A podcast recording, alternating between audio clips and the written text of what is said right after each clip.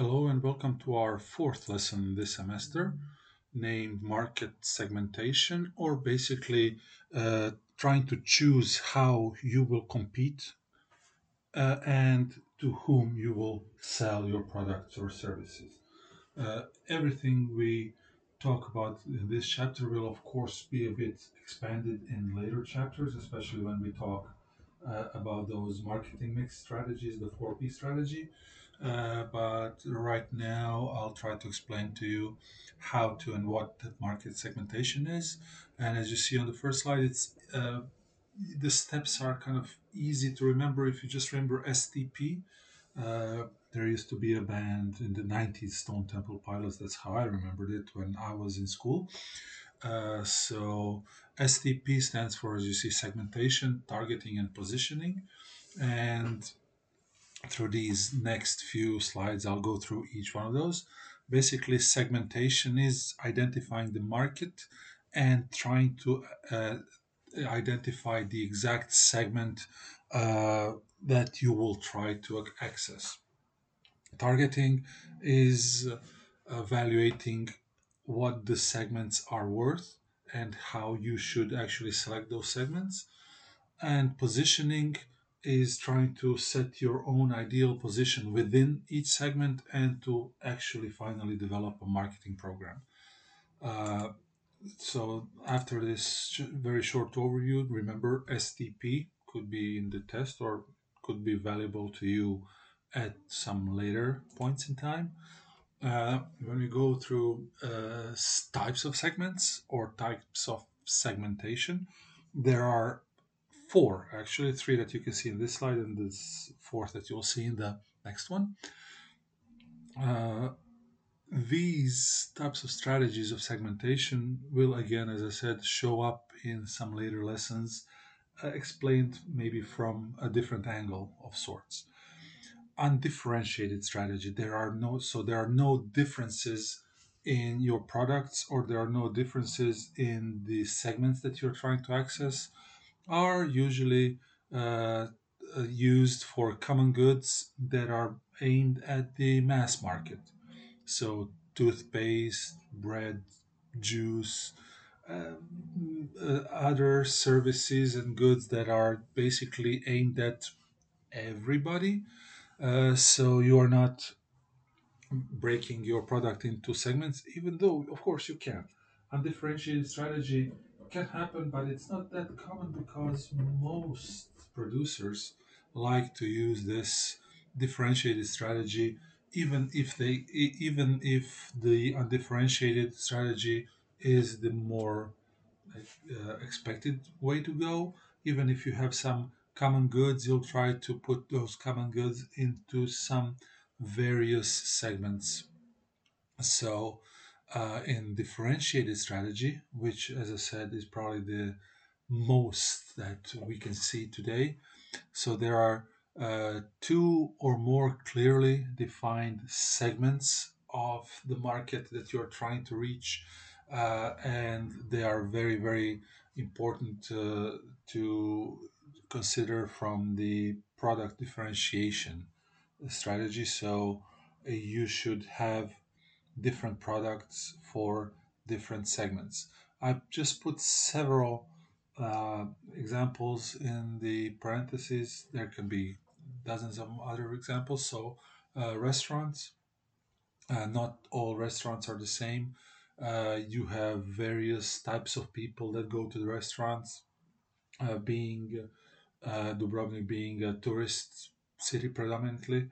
Uh, you will see that within the differentiated strategy of the restaurants, most restaurants are aimed at the tourists. So you can differentiate it based on a segment of whether those are tourists or local people, uh, which uh, has shown that a lot of restaurants have a huge problem now because since a great majority of restaurants are aimed towards the tourist segment, the local people are just not used to go there. They are not used to uh, eat out because it is considered to be really expensive to eat out. So when the pandemic hits and there are no tourists, uh, people don't go to the restaurants. Of course, now that the restaurants are closed, people don't uh, order deliveries except from those restaurants that were positioned as local restaurants to begin with. So some pizza delivery places for, uh, for the most, or some other very rare number, very small number of fast food other than pizza delivery places. Uh, uh, product differentiation, when I'm talking about restaurants, of course, you can see there are various types of restaurants. So it can be like a Mexican, Italian, Chinese, uh, or uh, vegetarian, uh, fish restaurant, and so on and so on. Uh, when you when we go about differentiated strategy with the product differentiation to our more clearly defined segments, as I put airlines, what if you go by plane?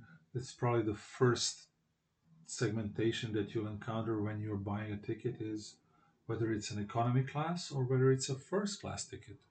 So the airlines figured out a long time that there are two different types of people uh, ones that are just worried about the price that they're flying and the others that are worried more about some amenities some being more comfortable and so on.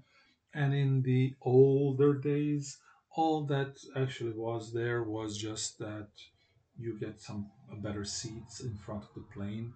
But as the strategy has evolved as the airlines have evolved as the airports have evolved you can see a lot more amenities towards uh, uh, more expensive tickets let's call them business class tickets where in the airport now you can have a special lounge that it's accessible only to you if you have a more expensive ticket where you can get maybe better food better services uh, you can rest you can charge your phone you're not with hundreds of other people uh, automobiles are probably the best way to describe differentiated strategy because uh, every single car manufacturer has so many different cars that are aimed at so many different people.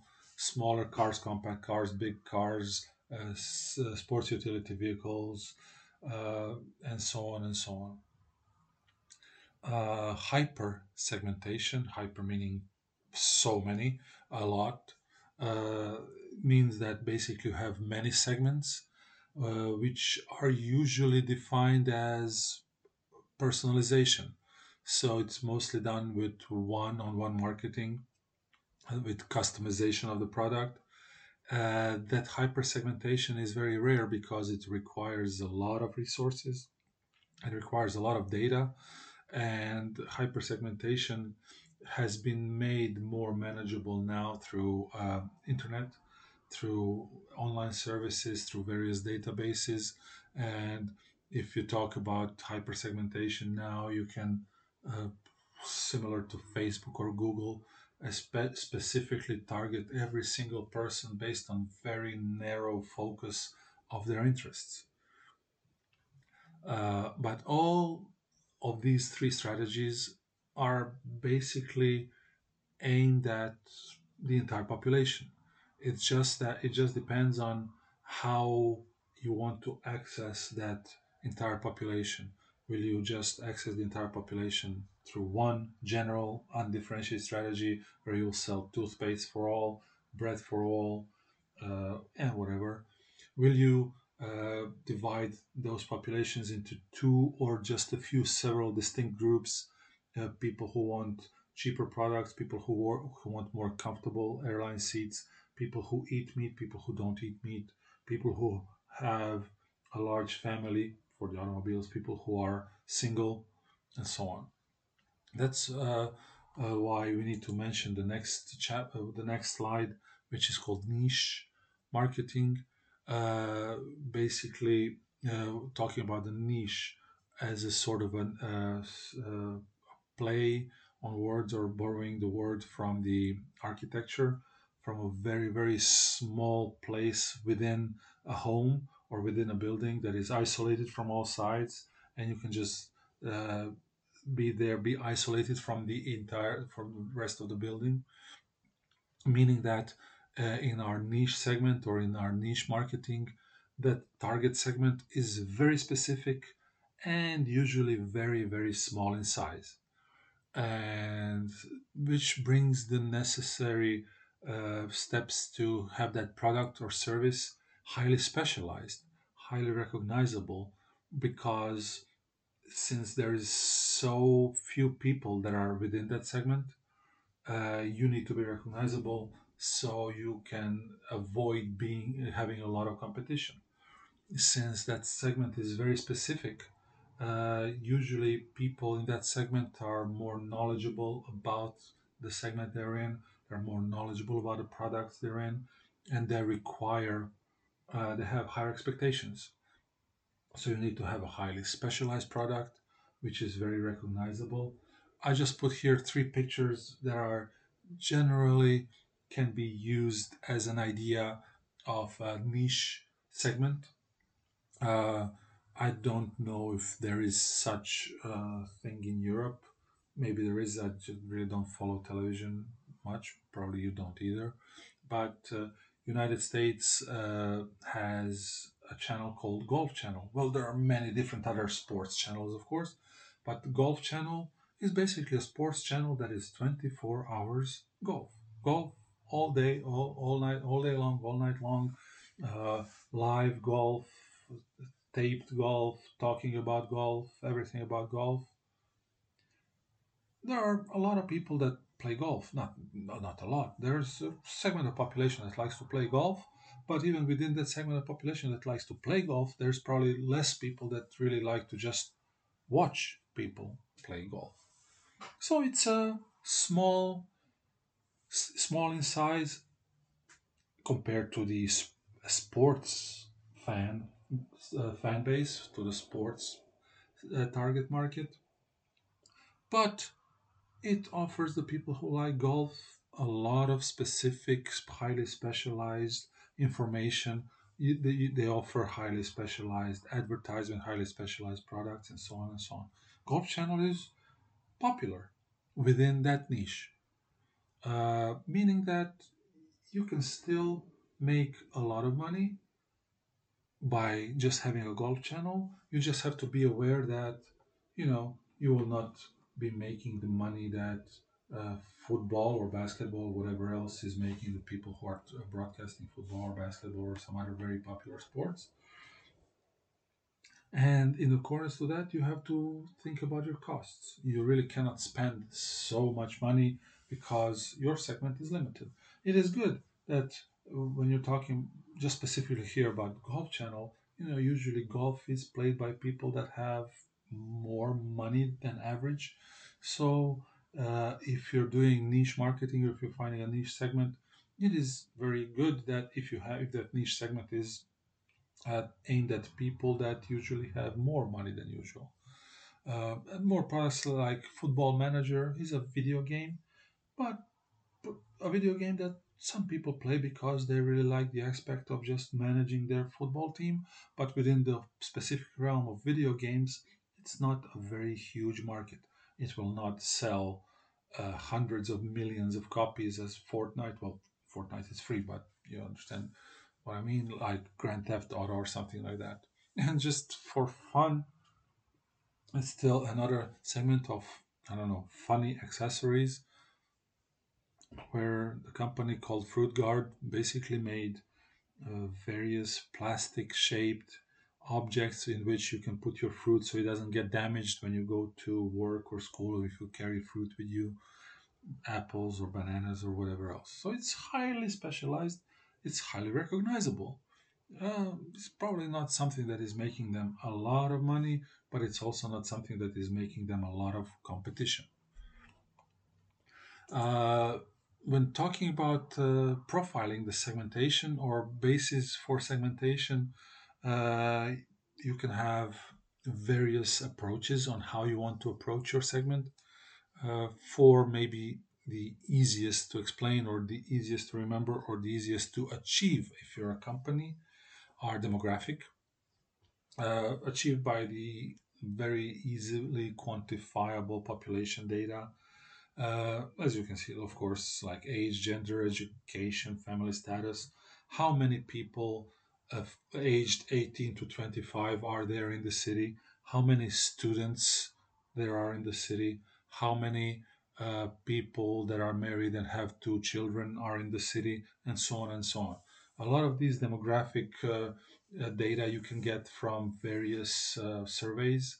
Probably the most famous survey is the state census, or the uh, every 10 years, the country, every country basically, goes through a process of uh, evidencing all of their uh, the entire population and all of their characteristics. It was supposed to happen in Croatia this year, but due to the pandemic, I think it's been postponed to the next year. They will not be doing it this year at all. The last time it was in 2011. So yeah, you can have some semblance of an idea of who lives where, which city has uh, which population, uh, which region has which population, uh, how many people live where in which area of the city if you're planning to open a store. So, some sort of a geographic segmentation. Uh, just the other day, two weeks ago, I went to Lidl and there was a, a bunch of students, a lot of my students that I taught, uh, doing a survey. Lidl paid them to do a survey, basically inquiring about just a few basic questions. Uh, which part of the city I live, and how often do I come to Lidl and if I'm satisfied with it. And the students told me that the idea is that Lidl is thinking about opening a new store, and they are trying to see uh, they're trying to see where the most of the people live, so they can open the store the closest to the majority of people that like to shop at Lidl. It's a good idea because right now, I, I mean, especially uh, now that there are no classes and that I have that I work from home, it's not very difficult to just drive around, go to Lidl. It's not very close, but if you have a car, it's close. If you don't have a car, uh, you're not going to Lidl. So Lidl notice that, and they're trying to probably get somewhere where there's a lot of people that would shop there and that might not want to drive 20 minutes by car because in Dubrovnik, well, depending where you come from, 20 minutes travel is nothing. But in Dubrovnik, if you have to travel 20 minutes by car, it's it's a long drive. Nobody wants to do that. If uh, if you can't get there within five or 10 minutes, it's long. It's far away. Nobody goes.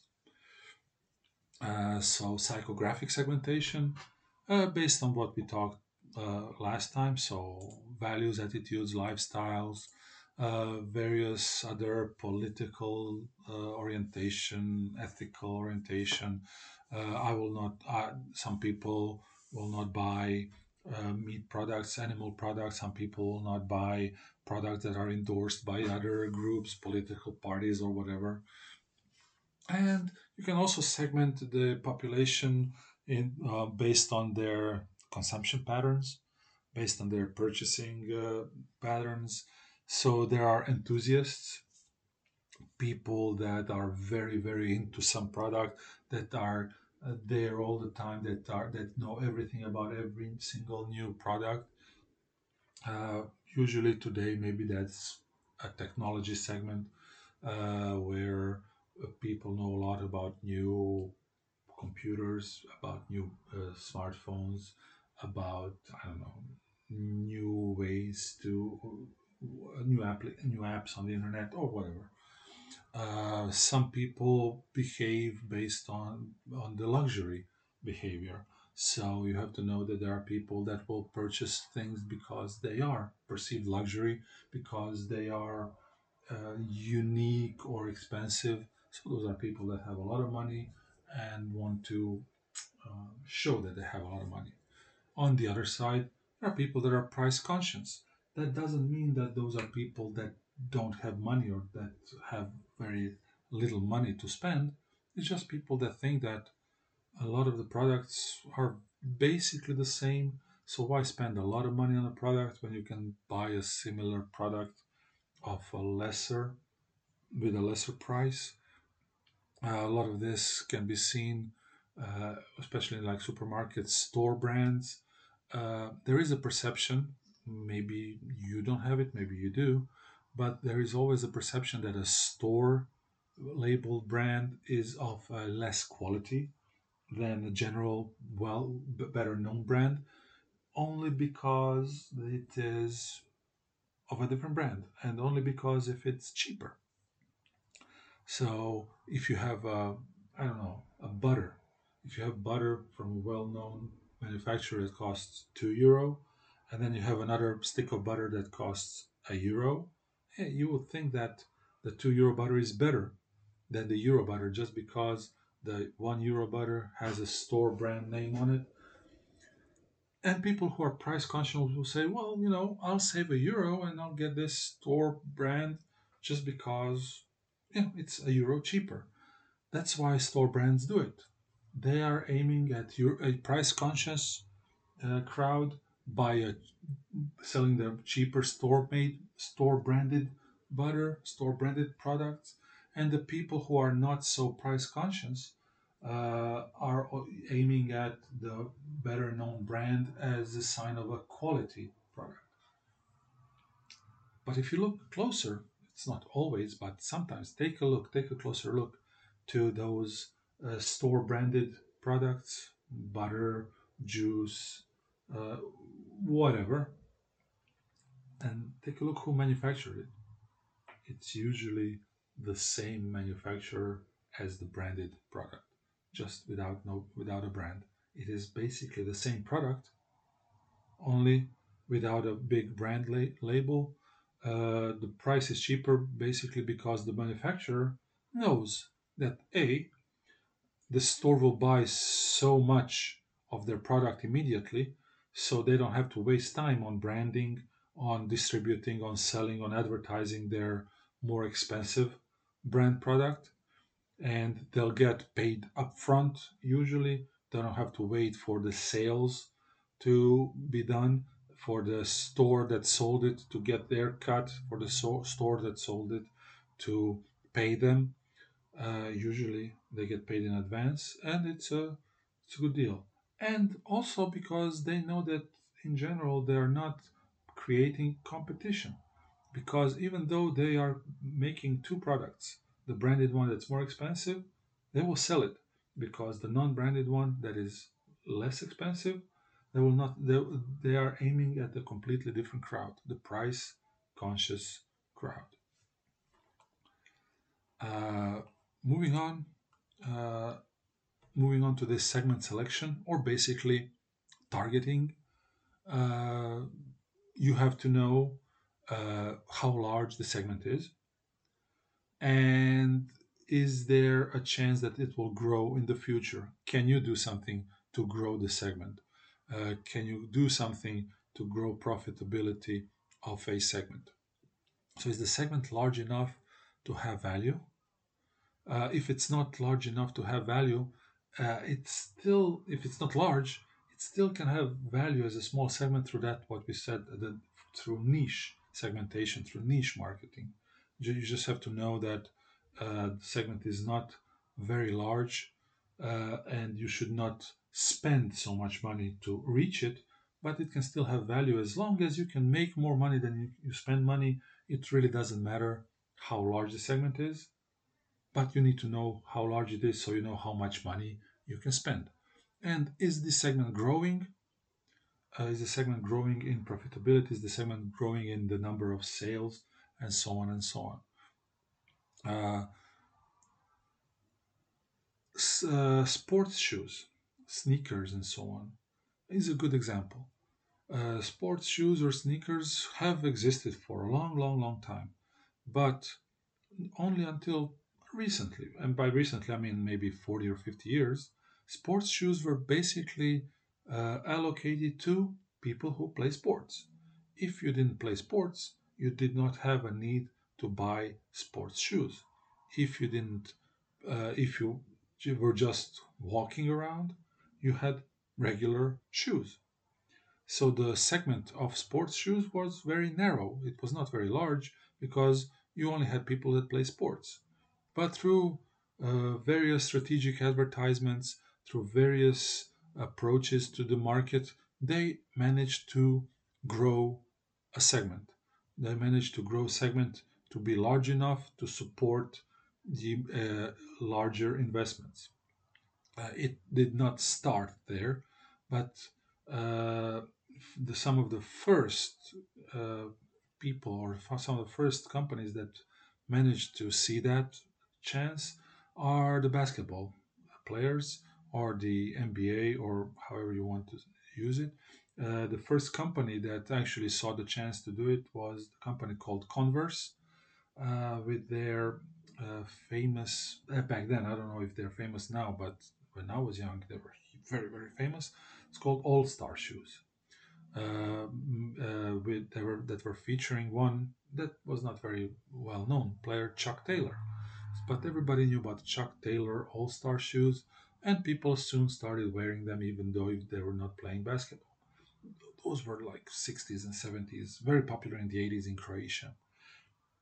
Uh, the first huge, huge, huge market boom with sneakers was uh, in the later 80s when Nike uh, signed for advertising deal the best basketball player at that time, and I would say of all time, Michael Jordan.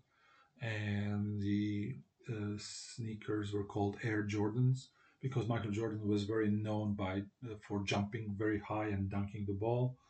So you know you would get the sense that if you wear Air Jordans, it will allow you to jump higher and dunk the ball and so on. Uh, of course, uh, later on, the next great player that came, some some people say he, he is the best player of all time. LeBron James also signed a deal with Nike to sell his LeBron James branded sneakers, and that was a very interesting signing because LeBron James was a high schooler.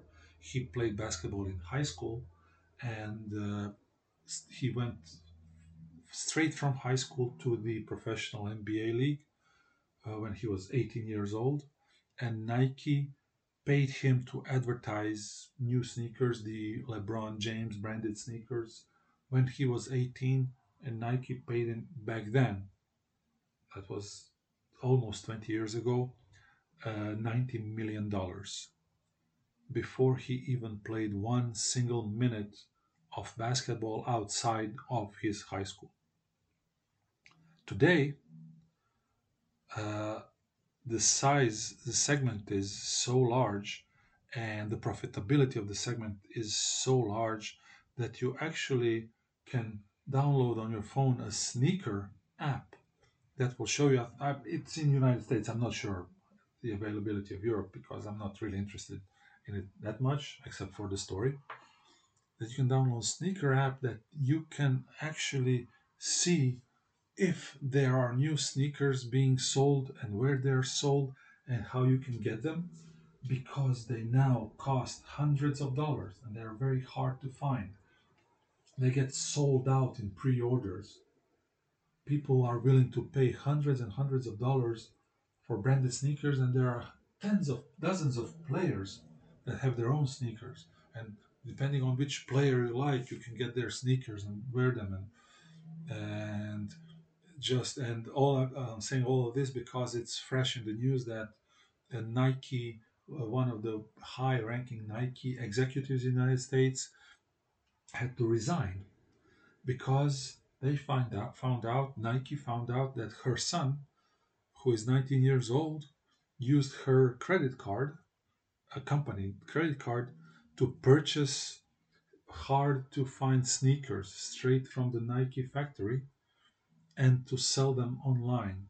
They say he made, before they caught him, it's legal, of course, they say he made about $7 million by getting preferential treatment to get sneakers, paying them on, her, on his mother's card, and then reselling them for a huge, huge, huge markup. Segment attractiveness, uh, competition how large is the competition, uh, how powerful the competition is, what are you trying to achieve. Uh, there's a lot of people in the world drinking uh, Coca Cola or colas, soft drinks, uh, fizzy drinks, however you want to call them. It's a very, very attractive market.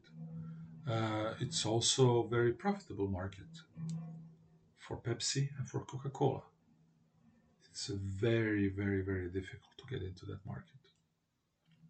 Uh, you'll probably, I'll give you that example later on, I think, in another lesson. Uh, substitute availability. If you're producing something, how easy is for the people to substitute your product or service for something else? How easy is for somebody else to come in with a similar, cheaper thing and sell it to the customer base? Uh, it just depends. If it's electricity, it's very hard to substitute electrical power. If it's uh, chewing gum, eh, there's plenty of chewing gum. There's plenty of chocolates. And the buyer's bargaining power, again, I'll mention it again in another chapter uh, when we talk about it. Uh, buyer's bargaining power basically means what is the ratio of people buying your product and of people selling your product. Do buyers have a bargaining power when they're trying to buy those extra branded new sneakers? No, they don't, because there's there are very few manufacturers of branded sneakers. They are tied to certain players uh, with definite contracts, very expensive contracts. Uh, the manufacturer artificially inflates the value because they don't produce as many of them. And there is a lot of interested people that are willing to spend money for those sneakers. So buyers really don't have any bargaining power. They cannot bring the price down. They're just raising the price up. If there are a lot of manufacturers, if there's especially today, uh, going back to the example from the beginning, if, especially today when there's basically no tourists, uh, and once they finally loosen the restrictions a little bit and uh, let's say cafe bars can open, there is a lot of cafe bars because they're aimed mostly tourists, at tens of thousands of tourists daily.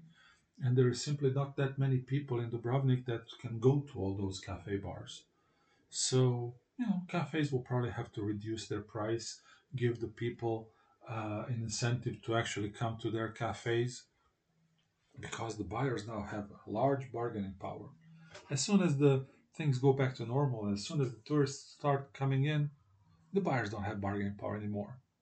And the price of coffee will double and triple, and the price of juice and beer and everything in the cafe will double and triple, just because now there is not enough seats in cafes to seat all the people, local and tourists. And in the end, so you're targeting a selection, uh, starting a segment uh, based on your own objectives, based on your own resources, some companies have overall goals of a long term uh, investment. Some companies have strategies to make a lot of money really, really quickly, uh, depending on uh, how easy is it to enter the market.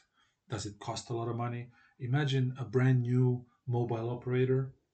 You want to compete at the market that already exists. That there are in Croatia, there are three large mobile operators existing. Uh, so it's T-Mobile, it's uh, A1, and it's Tele2. Uh, imagine if you want to compete. There's a lot of money. There's a lot of people using smartphones. There's a lot of money in it, but you have to build all your own new cell towers and everything. It's very, very expensive to get in. Uh, if you just want to sell ice cream, all you need to do is you know, uh, make ice cream, get a little small little shop, and it's not very costly to enter uh, to enter the market. Uh, ending up with a P, positioning, uh, is basically when we're talking about positioning, meaning that it's the place a brand occupies in the mind of a consumer, uh, and you can do that exercise because by yourself because when you think of a certain brand you actually are uh, considering various things about that brand uh, maybe my usual example is disney if you, you know who disney is you know what they do But as soon as you hear the name Disney, the first thing maybe that's associated with Disney is children. Disney makes Disney brand makes things for kids. And it's good to know because if you're a parent, you know that if it the brand name says Disney, that it's something that is safe for your kids to buy. It, it's a Disney cartoon. You show them the Disney cartoon because you know Disney is safe place for kids to show cartoons. If it's a, amusement park, you know that Disney World, Disneyland, Euro Disney, you know it's a place to take your kids. It's very safe. So Disney has to do a lot of work. Had to do a lot of work in the beginning. Still has to do a lot of work to keep that idea of their brand positioned within the mind of the consumer. Nothing Disney does cannot be again nothing Disney does should be against the idea that it's for kids. Everything is for kids. Disney is a huge company. And Disney as a company, Walt Disney Company, definitely doesn't do things just for kids because Walt Disney Company knows that there are other people in the world, not just children. There are people that are not that are not 16 or less anymore, that are older than 16 years old, and that don't have any children. And you cannot just let them go by and not use your company. But Disney very, very carefully uh, positions all its other brands so they do not mention the name Disney within the brand. Disney owns the largest American sports network. It's called ESPN. You will basically, I mean, it's not a secret. And if you just Google it very easily, who owns ESPN? Disney. It's easy. You'll find it within three seconds. But most people don't do that. Most people don't care. And ESPN never, never explicitly says ESPN owned by Disney is showing. No.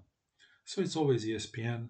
Uh, ABC television is also owned by Disney. On ABC television, there's politics, there is television shows that are aimed at adults, and so on and so on. They just keep everything separately. Disney also owns different film studios film studios that make films for others than kids horror films, action films, crime movies. They just never mention the word Disney. Uh, on the other side, uh, it's a strange move. Everybody says it's a very strange move. Is Facebook, which you know, when you think of Facebook, especially in the last few years, Facebook is not usually thought of very positively. You know, they have a lot of public relations problems.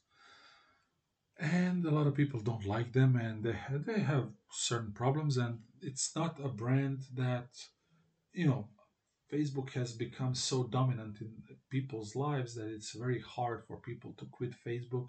A lot of people have Facebook synonymous to internet, or maybe they even don't go to internet at all. They just use the Facebook app, and through the Facebook app and their likes and their follows, uh, they go to various other websites that they read something. So they never even open a web browser. They just open the Facebook app and go through there. So it has become very inseparable part of many people's lives, but many people don't like it. And just recently, uh, well, in the past few years, Facebook bought uh, companies Instagram and WhatsApp messaging, and they were all being kept separately. But since early this year, or maybe late last year, Facebook started explicitly saying Instagram by Facebook, WhatsApp by Facebook. They just want to somehow show you that they own it, even though most people don't find it positive. So it's a strange idea, but you know, I think, I guess maybe they are too powerful to lose a, a big percentage of customers. So in positioning, uh, second part is like distinguishing yourself from competition. You have to have, we already talked about it, you have to have some sort of a unique selling point you have to have something that will say oh wow oh yeah this is it. This is that product. I know that. Uh, maybe it's a shape of the bottle. You'll see that a lot. Maybe it's a, just a brand name or a brand logo or anything else. Uh, a place there people when they think about it think about your about your product or service and not not somebody else's filling a free market segment, it's very hard to find or to identify market segments that have not been occupied so far. But as you are thinking about opening a business or if you're thinking about expanding your business, you notice that a certain segment of a market is not represented. So going back through the segmentation profiles of basis, you can see that hmm, there is really no place for people i don't know just making it there's no place for people age 50 to 65 to go and have a cup of coffee because all the cafe bars are usually younger people and the music is loud and the uh, everybody's uh, you know everybody talks loud and uh, if you're 50 or 55 or 60 you may not have a place to go. Well then you open a place where it's aimed for those people no, well, it depends. That's a free market segment. Maybe it's free because somebody tried it and it didn't work out. Maybe it's something that there is no money, there is no uh, financial benefit from the last from the last slide with segment selection or targeting. Uh, maybe you're talking about uh, geographic segmentation. Uh, in that certain city, there is that our service is not available. Let's go there. Let's be the first to offer our service in that city.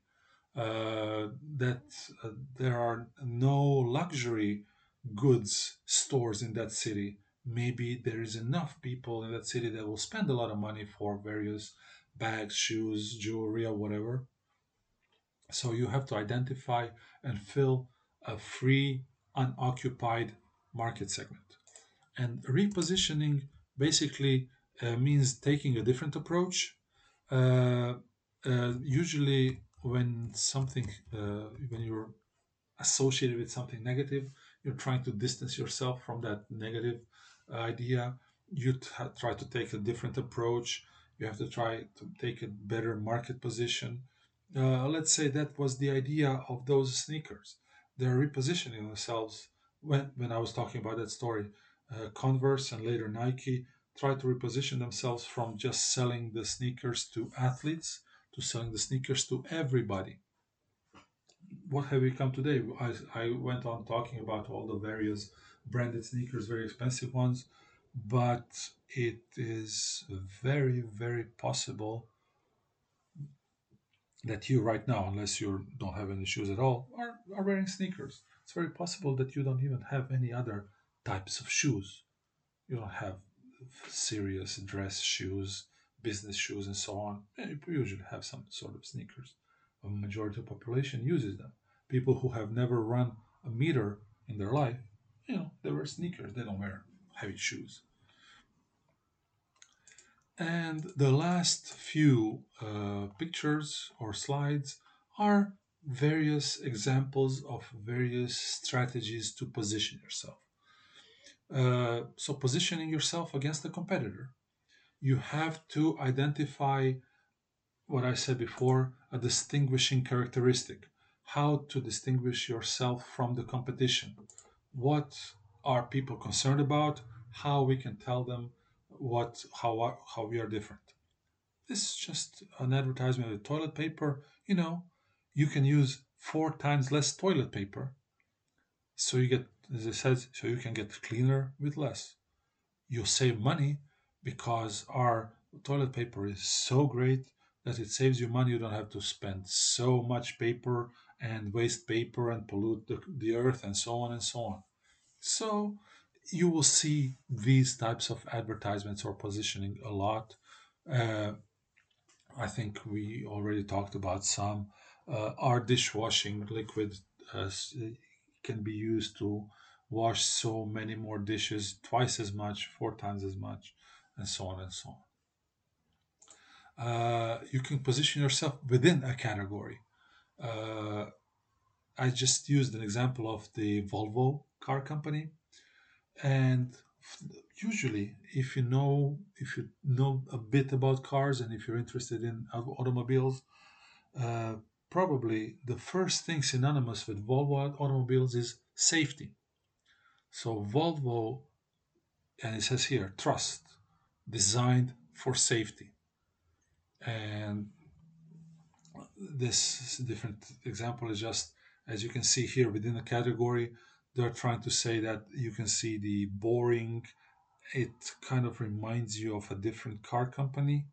This, when they say boring, and if you see, they actually avoided actually copying the logo because you know it could be problematic legally to just use the company's logo. So they use the boring that is very very similar to different company.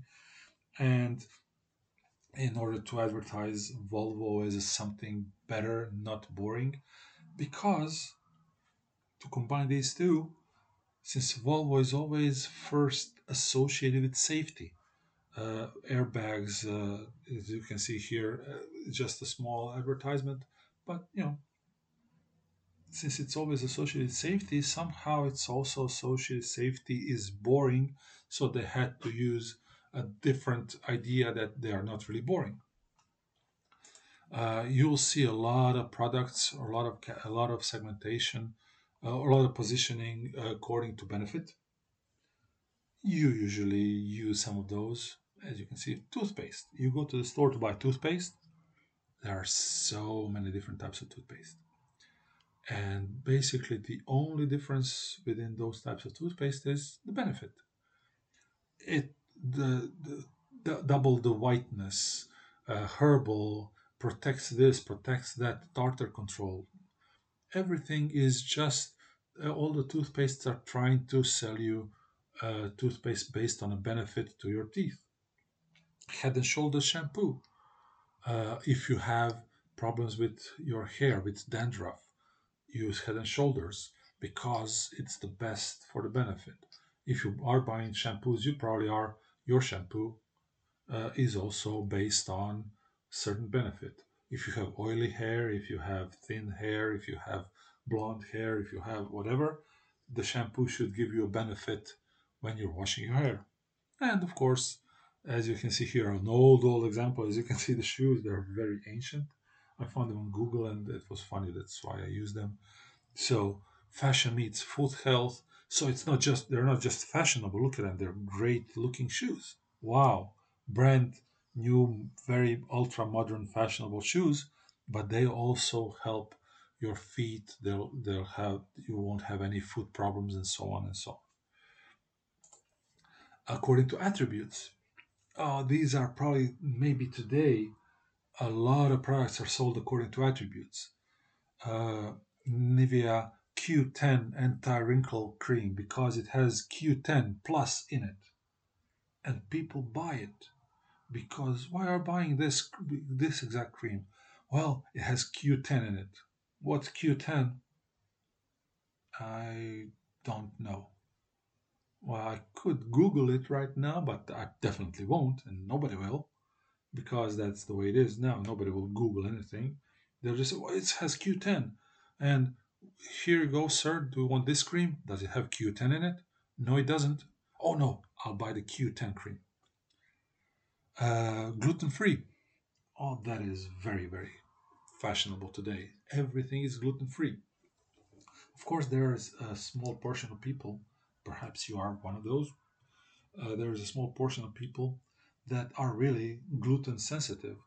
Those are the gluten is uh, ingredient in wheat, in uh, bread products, in wheat products that some people are sensitive to and they can have stomach problems and they can have health problems and they avoid eating gluten because they should not eat gluten.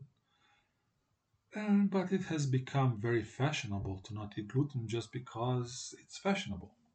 So everything is gluten free. And it's good because now if I have if I'm glu- gluten intolerant, I know that it's gluten free.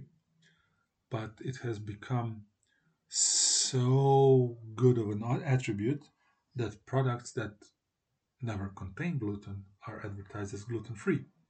They're not lying because it is gluten free, because you, there is water that is gluten free. And they're not lying because water doesn't have gluten at all. And of course, there are some legitimate, legitimate uh, uh, like wool products and so on and so on and so on.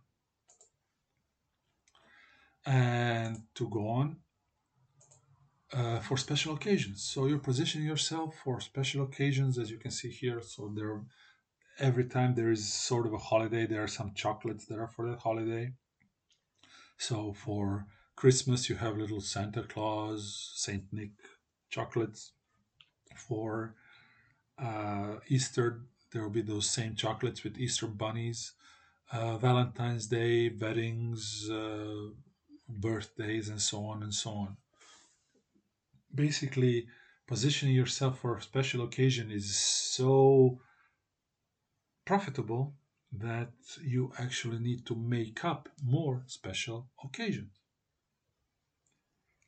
Mother's Day, Father's Day, Sister's Day, Teacher's Day, Student's Day, everything has its own day in which you can buy a card, a gift, a chocolate, or whatever Valentine's Day is Valentine's Day just because uh, in ancient days, when greeting cards were very very profitable business, uh, the most profitable uh, time of year for the post office and also for the greeting card manufacturers was of course uh, Christmas time, Christmas and New Year's, because that was before your time. That was when I was a kid. Uh, right now, if you celebrate Christmas, and if you uh, want to tell somebody Happy Merry Christmas or whatever, you just usually send a text, send a WhatsApp message, send an email. You know, it's quick, free. And once the Christmas day arrives, you know, just send all and send everybody a same text message, and you're done. But in the ancient days, you actually had to think ahead and you had to go to the store or to the bookstore and purchase Christmas greeting cards. And you had to individually write them and put addresses on them and mail them through the post office. And then people would get them. And those people who get them would also send you a Christmas card. Uh, Christmas card business was tens of billions of euros and dollars worth because everybody sent and received Christmas cards. Each family sent and received tens and dozens of Christmas cards. The next large holiday, not as large in Western Europe, in the United States, not as large as Christmas, but was Easter. And if Christmas is, you know, New Year's, and Easter is sometime in April, usually it changes uh, there is a four month period without anything happening. No way to send cards, no way to buy chocolates. So they came up with the oh, Valentine's Day. That's a good idea. February 14th. Well, that's right in the middle between Christmas and Easter. Hey, why don't we make that up as Valentine's Day and make it up to be a day where people are in love and they'll send their loved ones a greeting card and they'll buy their loved ones a chocolate or a flower or something. It, it caught on. It caught on. And now uh, it's Valentine's Day. It's again a huge, huge business. Greeting cards are gone. They don't exist anymore. Well, they do exist basically, but nobody really buys them. Not in so many uh, not as as much anyways. But the tradition stuck so for special occasions. Again, price related, already talked about it, but you can position yourself as Rolls Royce, style, luxury, panache, eh, good word, elegance, distinction, a lot of money. If you have a Rolls Royce, you have a lot of money. If you don't have a Rolls Royce, why don't you just take a flight to Spain or France, south of France, for a summer vacation for 19 euro? It's very cheap. Maybe this summer you will be again be able to do it. Maybe next summer. I don't know. The way it's going, maybe never. User user oriented. So you have to identify your users. Who is it for? Johnson's. I used this shampoo when I was a child. Johnson's shampoo, no more tears. Because if shampoo gets in your eyes, it burns. This one didn't. It was great. All the kids used it. Once I was not a small child anymore, I had no need for a no more tears shampoo. So that's your user. Small children or parents of small children who don't want their kids to have burning sensation in their eyes. Or if you exercise, you go to fitness studios and so on and so on, there is so many things that you can buy. Uh, so whey, whey proteins and uh, everything else, amino acids, carb, carbon, whatever. I don't, I don't use it. As you can see, that's for a certain type of person who wants to achieve a certain type of goal. And in the end, you can position yourself as a cultural symbol. Uh, basically, if you travel to certain countries, you will always buy a souvenir, and those souvenirs will always be something that is associated with that country. If you're going to London, you're buying the Paddy bear, the teddy bear, Paddington bear. Uh, if you're going to China, this is Chinese lucky cat that has this uh, the arm that's swinging. Uh, these little fans are flower floral fans are a well known example of Japanese cultural symbol, and uh, I did not know this before I was researching this. Uh, Europe, United States has the Easter Bunny, and the Australians have Easter bilby, which is an animal similar to a bear, to a, to, bear, to a rabbit, but it's just uh, indigenous to Australia. It's very, very interesting. So they make those chocolate Easter bilbies. Never heard of it before I was researching this. That is quite a long chapter for me talking. I was not expecting it to talk this much, so I'm sorry if I bored you slightly within this hour, but I hope you picked up something that could be useful for you to you in the future. Until next week, have a good week.